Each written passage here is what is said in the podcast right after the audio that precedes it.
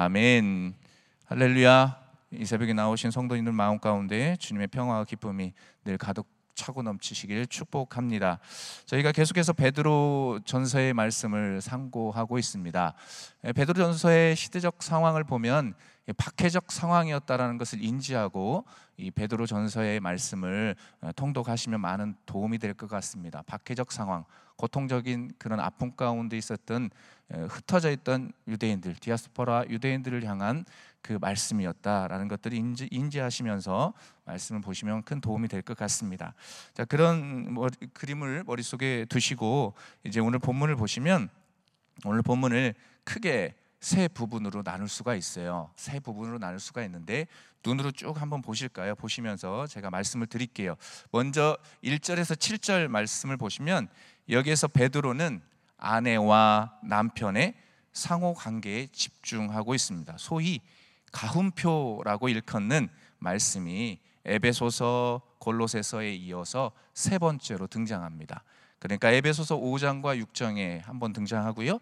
또 골로새서 3장과 4장에 또 한 번 등장하고 세 번째로 오늘 본문 속에서 등장하고 있다라는 것이죠.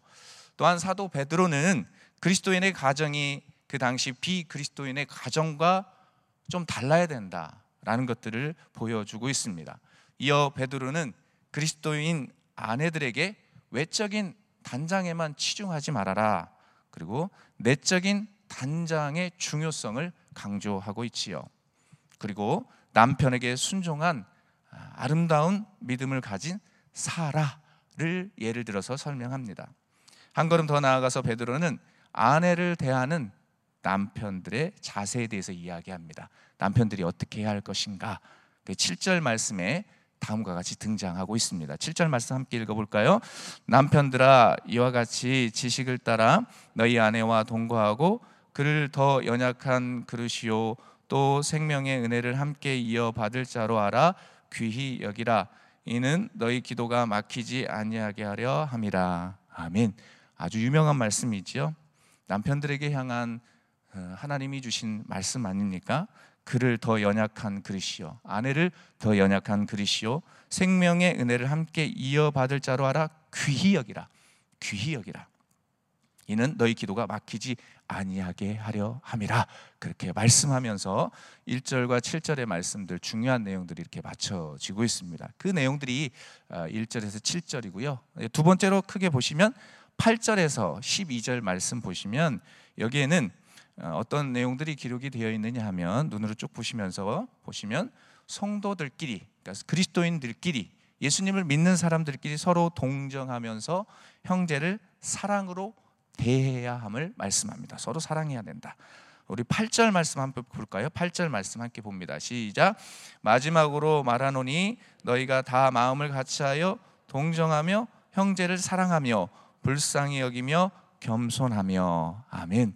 그리스도인들을 향해 그렇게 이야기하고 있습니다. 이어서 세상 속에 살아가면서 인간관계로 빚어지는 문제 속에서 어떻게 해야 하는 것일까? 라는 것들을 가르쳐 주고 있습니다. 그 가르침이 무엇입니까? 악을 악으로 욕을 욕으로 갚지 말고 도리어 복을 빌라 말씀하죠. 자, 이 말씀 보면서 생각을 했지요. 우리는 어떻습니까? 악을 악으로 욕을 욕으로 갚지 않고 이러한 삶들을 과연 살아낼 수 있, 있는가라는 질문들을 해봤습니다. 결코 쉽지는 않을 것인데 오늘날 살아가는 우리들에게 주님께서 원하시는 것은 그겁니다. 악을 악으로 욕을 욕으로 갚지 말고 도리어 극률이 여기고 복을 빚는 비는 것, 기도하는 것 그것을 하나님께서 원하신다. 그리고 당시에 음, 흩어져 있던 많은 그리스도인들을 향해 외치고 있는 것입니다. 핍박 핍박 당하고 고통 당할지라도 그들을 향해 극률한 마음으로 기도해야 한다. 그렇게 말씀하고 있습니다.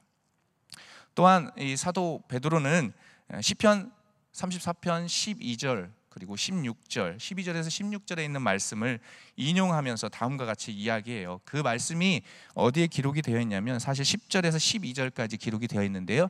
10절과 11절만 함께 읽어 보겠습니다. 10절에서 11절 시작. 그러므로 생명을 사랑하고 좋은 날 보기를 원하는 자는 혀를 금하여 악한 말을 그치며 그 입술로 거짓을 말하지 말고 악에서 떠나 선을 행하고 화평을 구하며 그것을 따르라. 아멘. 이 말씀 보니까 어디서 많이 본 듯한 말씀 아닙니까? 야고보서의 말씀과 조금 유사성이 있는 것 같지 않습니까? 그러므로 생명을 사랑하고 좋은 날 보기를 원하는 자는 혀를 금하여 악한 말을 그치며 그 입술로 거짓을 말하지 말고 라는 이 표현이 야고보서에 있는 등장하고 있는 이 혀 말에 대한 소중함들을 이야기하고 있는 동일한 내용이다라는 것들을 좀 인식하셨으면 좋겠습니다. 자, 그 내용들을 이야기하면 이 8절과 12절 말씀들이 8절에서 12절 말씀들이 맞춰지는데 결국 이 8절에서 12절에서 이야기하는 내용을 무엇일까? 그것을 한 줄로 좀 요약한다면 이거예요. 한 줄로 정리한다면 뭐냐? 예수님을 믿는 성도들이나 또 그렇지 않은 사람들, 그러니까 세상 사람들 할 것 없이 관계 속에서 우리가 관계를 맺고 살아가니까요. 관계 속에서 사랑과 선행을 추구해야 된다. 믿는 자들이나 믿지 않는 자들 세상 속에 있지만 동일하게 서로 사랑하는 존재들이 되어야 한다. 그렇게 우리 주님은 사도 베드로를 통해서 말씀하고 계십니다. 부디 이러한 삶들을 살아내시는 멋진 제자 강성교회 성도님들 되시길 주님의 이름으로 축복합니다. 자, 그리고 마지막 13절에서 22절 말씀을 보면 이제 제가 서두에 말씀드렸죠. 베드로 전서는 어떤 상황 속에서 쓰여졌다고요? 좋은 상황, 고난의 상황, 고난의 상황. 고난에 대한 이야기를 해요. 고난에 대한 이야기를 합니다. 14절 말씀 보면 의를 위하여 고난 받으면 복이 있다라고 이렇게 시작하고 있죠. 즉 의를 위하여 고난 받는 것이 또 그러면서도 하나님의 뜻이다. 17절에 보면 그렇게 증거합니다. 우리 17절 말씀 함께 읽어보도록 할까요? 17절 말씀입니다. 선을 행함으로 고난 받는 것이 하나님의 뜻일진데 악을 행함으로 고난 받는 것보다 나으니라. 아멘. 선을 행함으로 고난 받는 것이 하나님의 뜻일진데 악을 행함으로 고난 받는 것보다 낫다. 그렇게 말씀합니다. 또한 사도 베드로는 예수님께서 의로우신 자로 고난 당하셨고 또 죽으셨으나 부활하사 영광의 자리에 오르셨다라고 말씀합니다. 우리 22절 말씀 함께 보겠습니다. 22절. 그는 하늘에 오르사 하나님 우편에 계시니 천사들과 권세들과 능력들이 그에게 복종하느니라. 아멘. 그는 하늘에 오르사 그는 누구입니까? 예수 그리스도께서는 부활 승천하셔서 하늘에 오르사 하나님 보좌 우편에 계시니 천사들과 권세들과 능력들이 그에게 복종하느니라. 아멘. 이렇게 말씀하고 있습니다. 이러한 말씀을 마지막으로 해서 오늘 3장의 말씀이 맞춰지고 있는데요. 이 새벽에 이런 1절에서 22절의 이 장황한 말씀들 가운데 나눌 영적인 포인트는 딱 두 가지입니다. 먼저는 우리의 말보다 거룩한 행실을 통해서 불신자를 변화시켜야 한다. 그렇게 말씀하는 거죠. 한번 따라해 볼까요? 거룩한 행실을 통하여 불신자를 변화시켜라. 1절 말씀인데요. 1절 말씀 함께 읽어보겠습니다. 아내들아 이와 같이 자기 남편에게 순종하라. 이는 혹 말씀을 순종하지 않는 자라도 말로 말미암지 않고 그 아내의 행실로 말미암아 구원을 받게 하려 함이니 아멘.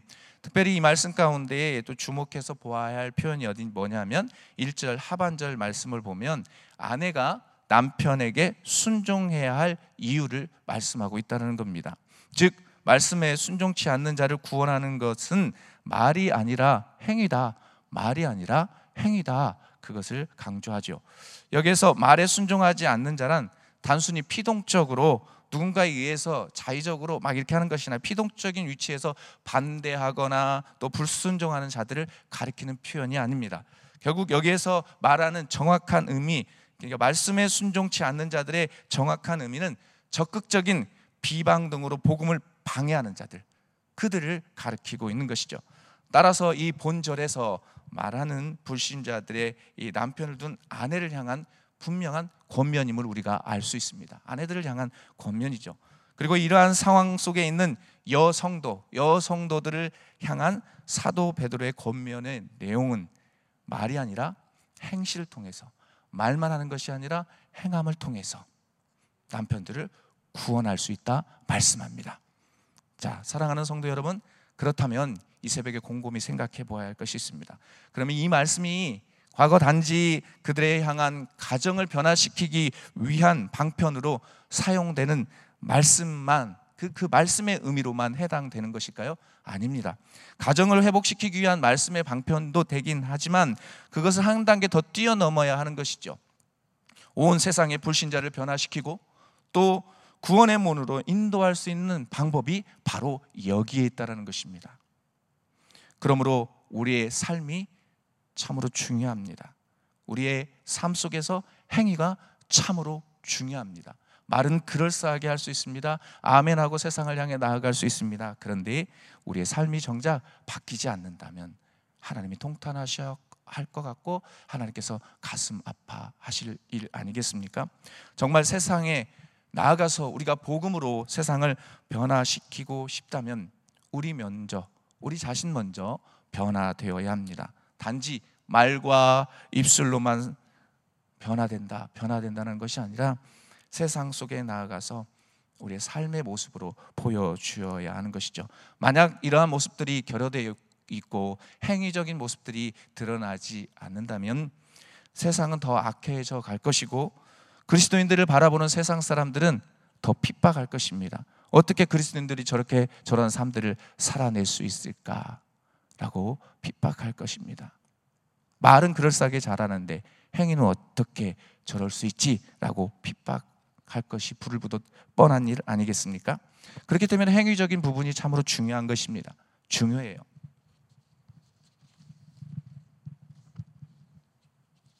때문에 우리가 잊지 말 것은 늘 깨어서 기도하는 것이죠.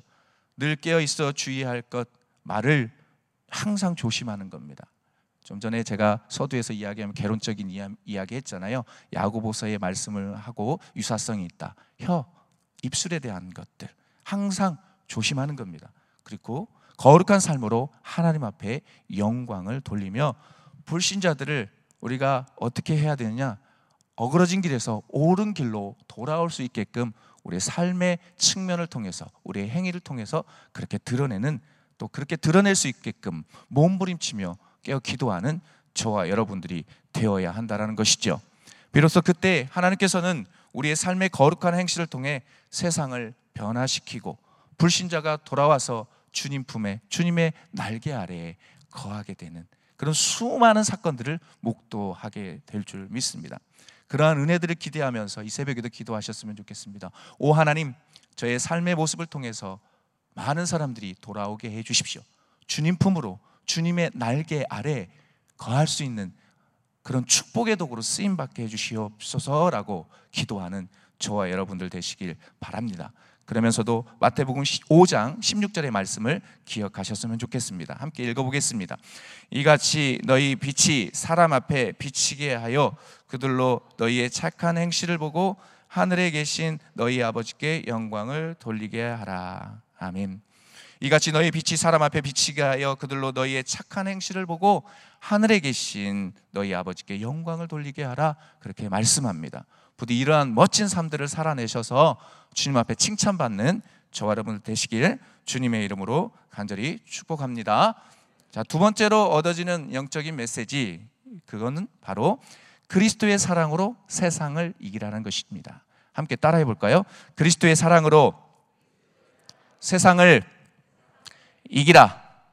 세상을 이길 수 있는 방법이 있다. 결론을 이야기하면 바로 그거는 바로 그리스도의 그 사랑의 힘이다. 라는 것이죠.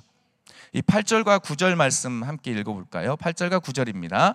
마지막으로 말하노니 너희가 다 마음을 같이하여 동정하며 형제를 사랑하며 불쌍히 여기며 겸손하며 악을 악으로 욕을 욕으로 갚지 말고 도리어 복을 빌라 이를 위하여 너희가 부르심을 받았으니 이는 복을 이어받게 하려 하심이라 아멘.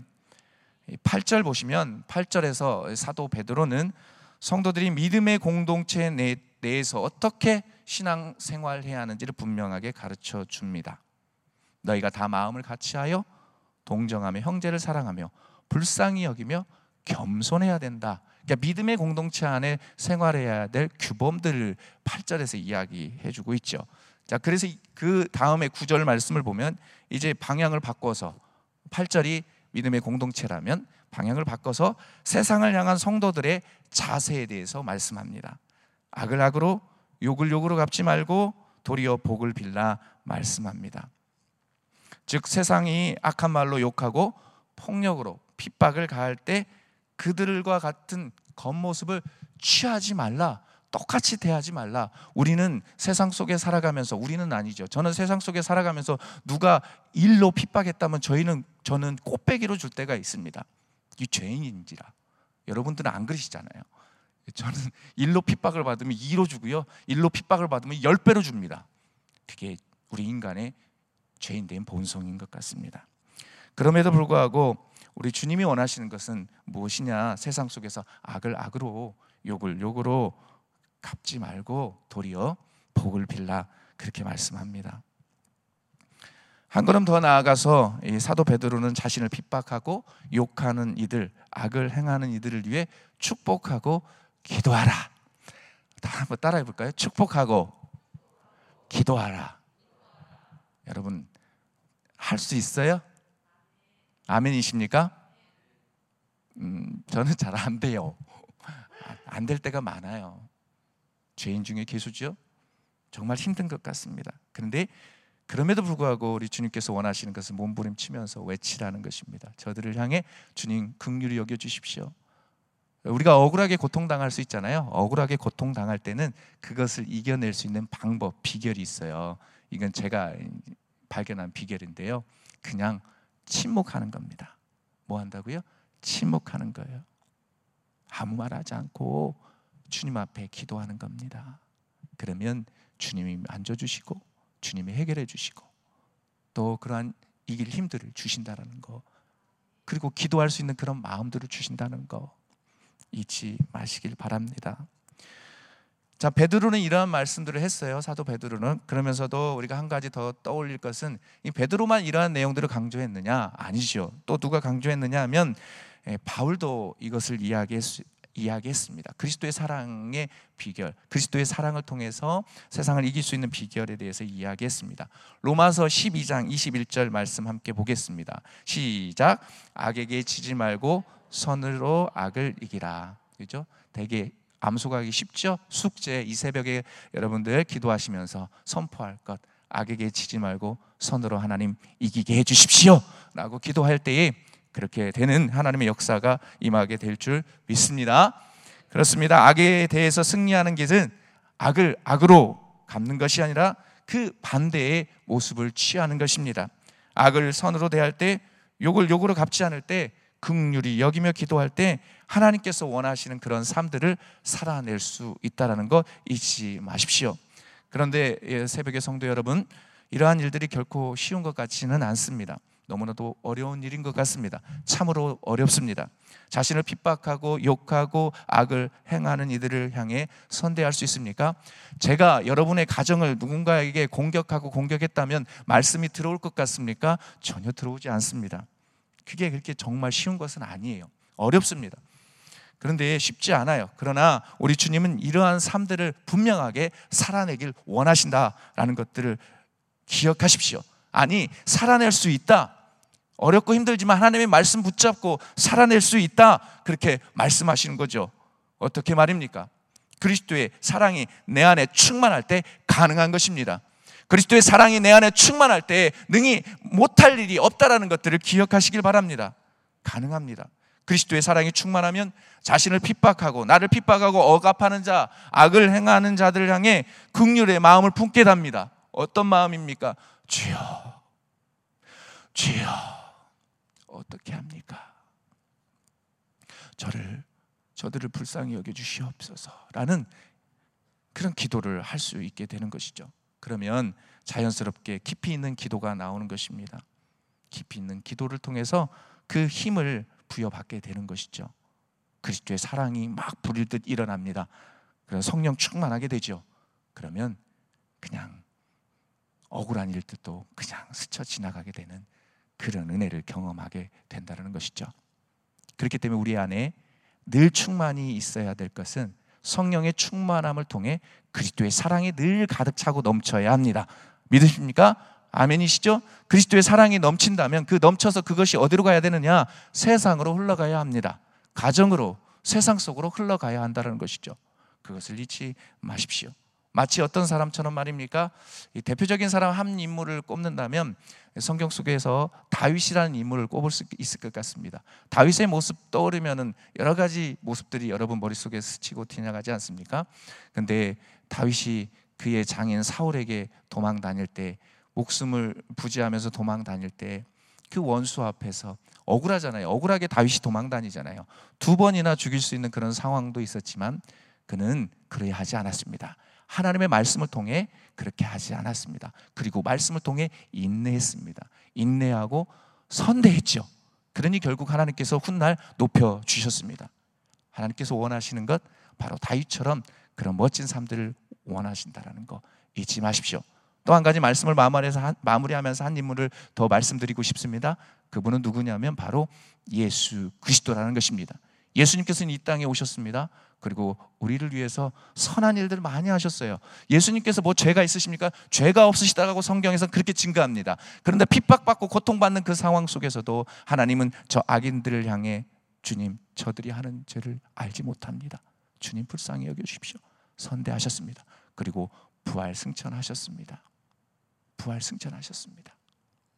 그 모습을 보고 있던 사람들 사탄 마귀는 세상을 다 이겼다라고 생각하지만 결국 그것은 하나님의 승리요 예수 그리스도의 승리였다라는 것입니다. 무엇을 통해서 말입니까? 그리스도의 사랑을 통해서 말입니다. 저 여러분들 평생의 삶 속에 잊지 마십시오. 그리스도의 사랑이 늘 충만해야 한다는 것. 그리스도의 사랑이 가득 차고 있다면 핍박받고 억압받을 때 그들 향해 국률이 여김으로 이겨낼 수 있다라는 것. 그것 잊지 마시고 오늘 하루도 삶들을 그렇게 살아내시고 평생의 삶 속에 억울한 일 당하고 핍박 당해도 주여 극률이 여겨 주십시오. 예수님께서 그렇게 억울함 속에 있었지만 묵묵히 기도하셨던 것처럼 저희도 기도하게 해 주십시오.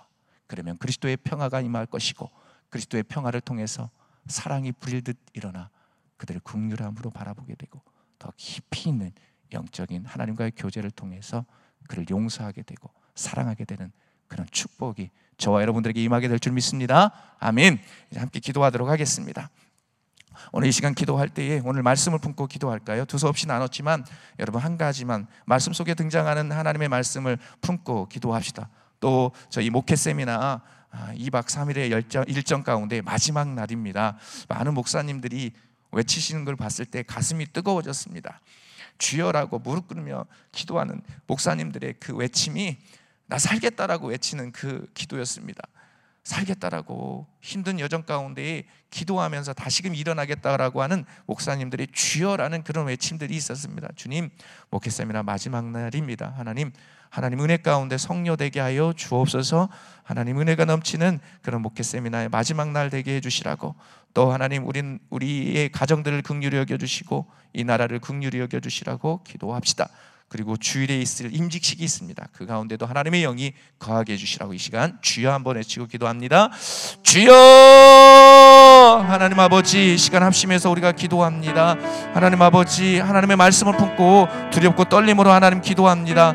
그리스도의 사사, 사랑으로 세상을 이길 수 있는 것입니다. 하나님 우리에게 하나님 누군가 핍박하고 욕하고 손가락질할지라도 하나님 내 안에 그리스도의 사랑이 충만하게 거하고 있다면 그것을 이겨낼 수 있는 것 아니겠습니까? 하나님 그리스도의 그 은혜가 그리스도의 사랑이 내 안에 충만히 충만히 차고 넘치게 해 주옵소서. 그래서 신실로 하나님을 바라보게 하시고 진실로 하나님을 의지하며 나아갈 수 있는 우리가 될 수 있도록 주님 도와 주옵소서. 온전히 하나님을 바라고 보고 나아갈 수 있는 우리가 되게 하여 주시고 특별히 하나님 아버지 목회 세미나의 마지막 날입니다. 하나님 마지막 날 하나님의 은혜 가운데 모든 것들이 잘 진행되면서 맞춰지게 하시고 많은 목사님들 정말 이 시대 가운데 소금과 빛의 역할들을 감당하기 위해서 하나님 아버지 울부짖는 하나님 그 기도를 보시고 다시금 일어날 수 있는 그런 은혜의 시간 되게 하여 주옵소서. 거룩한 진리의 성령께서 예배 예배 시간마다 강의 강의 때마다 하나님의 역사가 임하게 하시고 담임 목사님을 통하여 들려주시는 말씀과 나름을 통하여서 저들 가운데 하나님 희망을 갖게 하시고 소망을 갖게 하시고 다시금 일어나서 세상을 향해 전진할 수 있는